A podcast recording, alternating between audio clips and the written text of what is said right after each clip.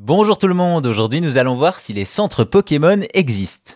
Dans les jeux, le centre Pokémon c'est le passage obligé pour tout dresseur. Il y en a un dans presque chaque ville, on y va et vient tout au long de l'aventure et pour cause, c'est là que l'on soigne ses Pokémon.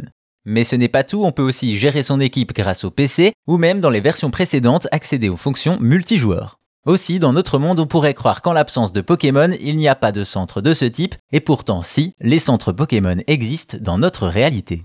Le premier a ouvert à Nihonbashi à Tokyo en avril 98 alors que le plus grand est celui de Mega Tokyo. Depuis on en trouve dans tout le Japon et difficile d'en trouver ailleurs. Aux États-Unis, il y a eu le Pokémon Center de New York de 2001 à 2005 avant de devenir le Nintendo World puis Nintendo New York. Sinon, il a fallu se contenter de centres temporaires. Le premier en Europe, c'était en 2014 à Paris, puis un autre à Londres en 2019.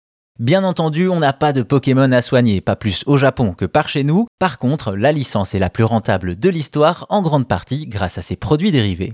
Ainsi, les Pokémon Center ne sont pas étrangers à ce succès puisque ce sont les boutiques officielles de la licence.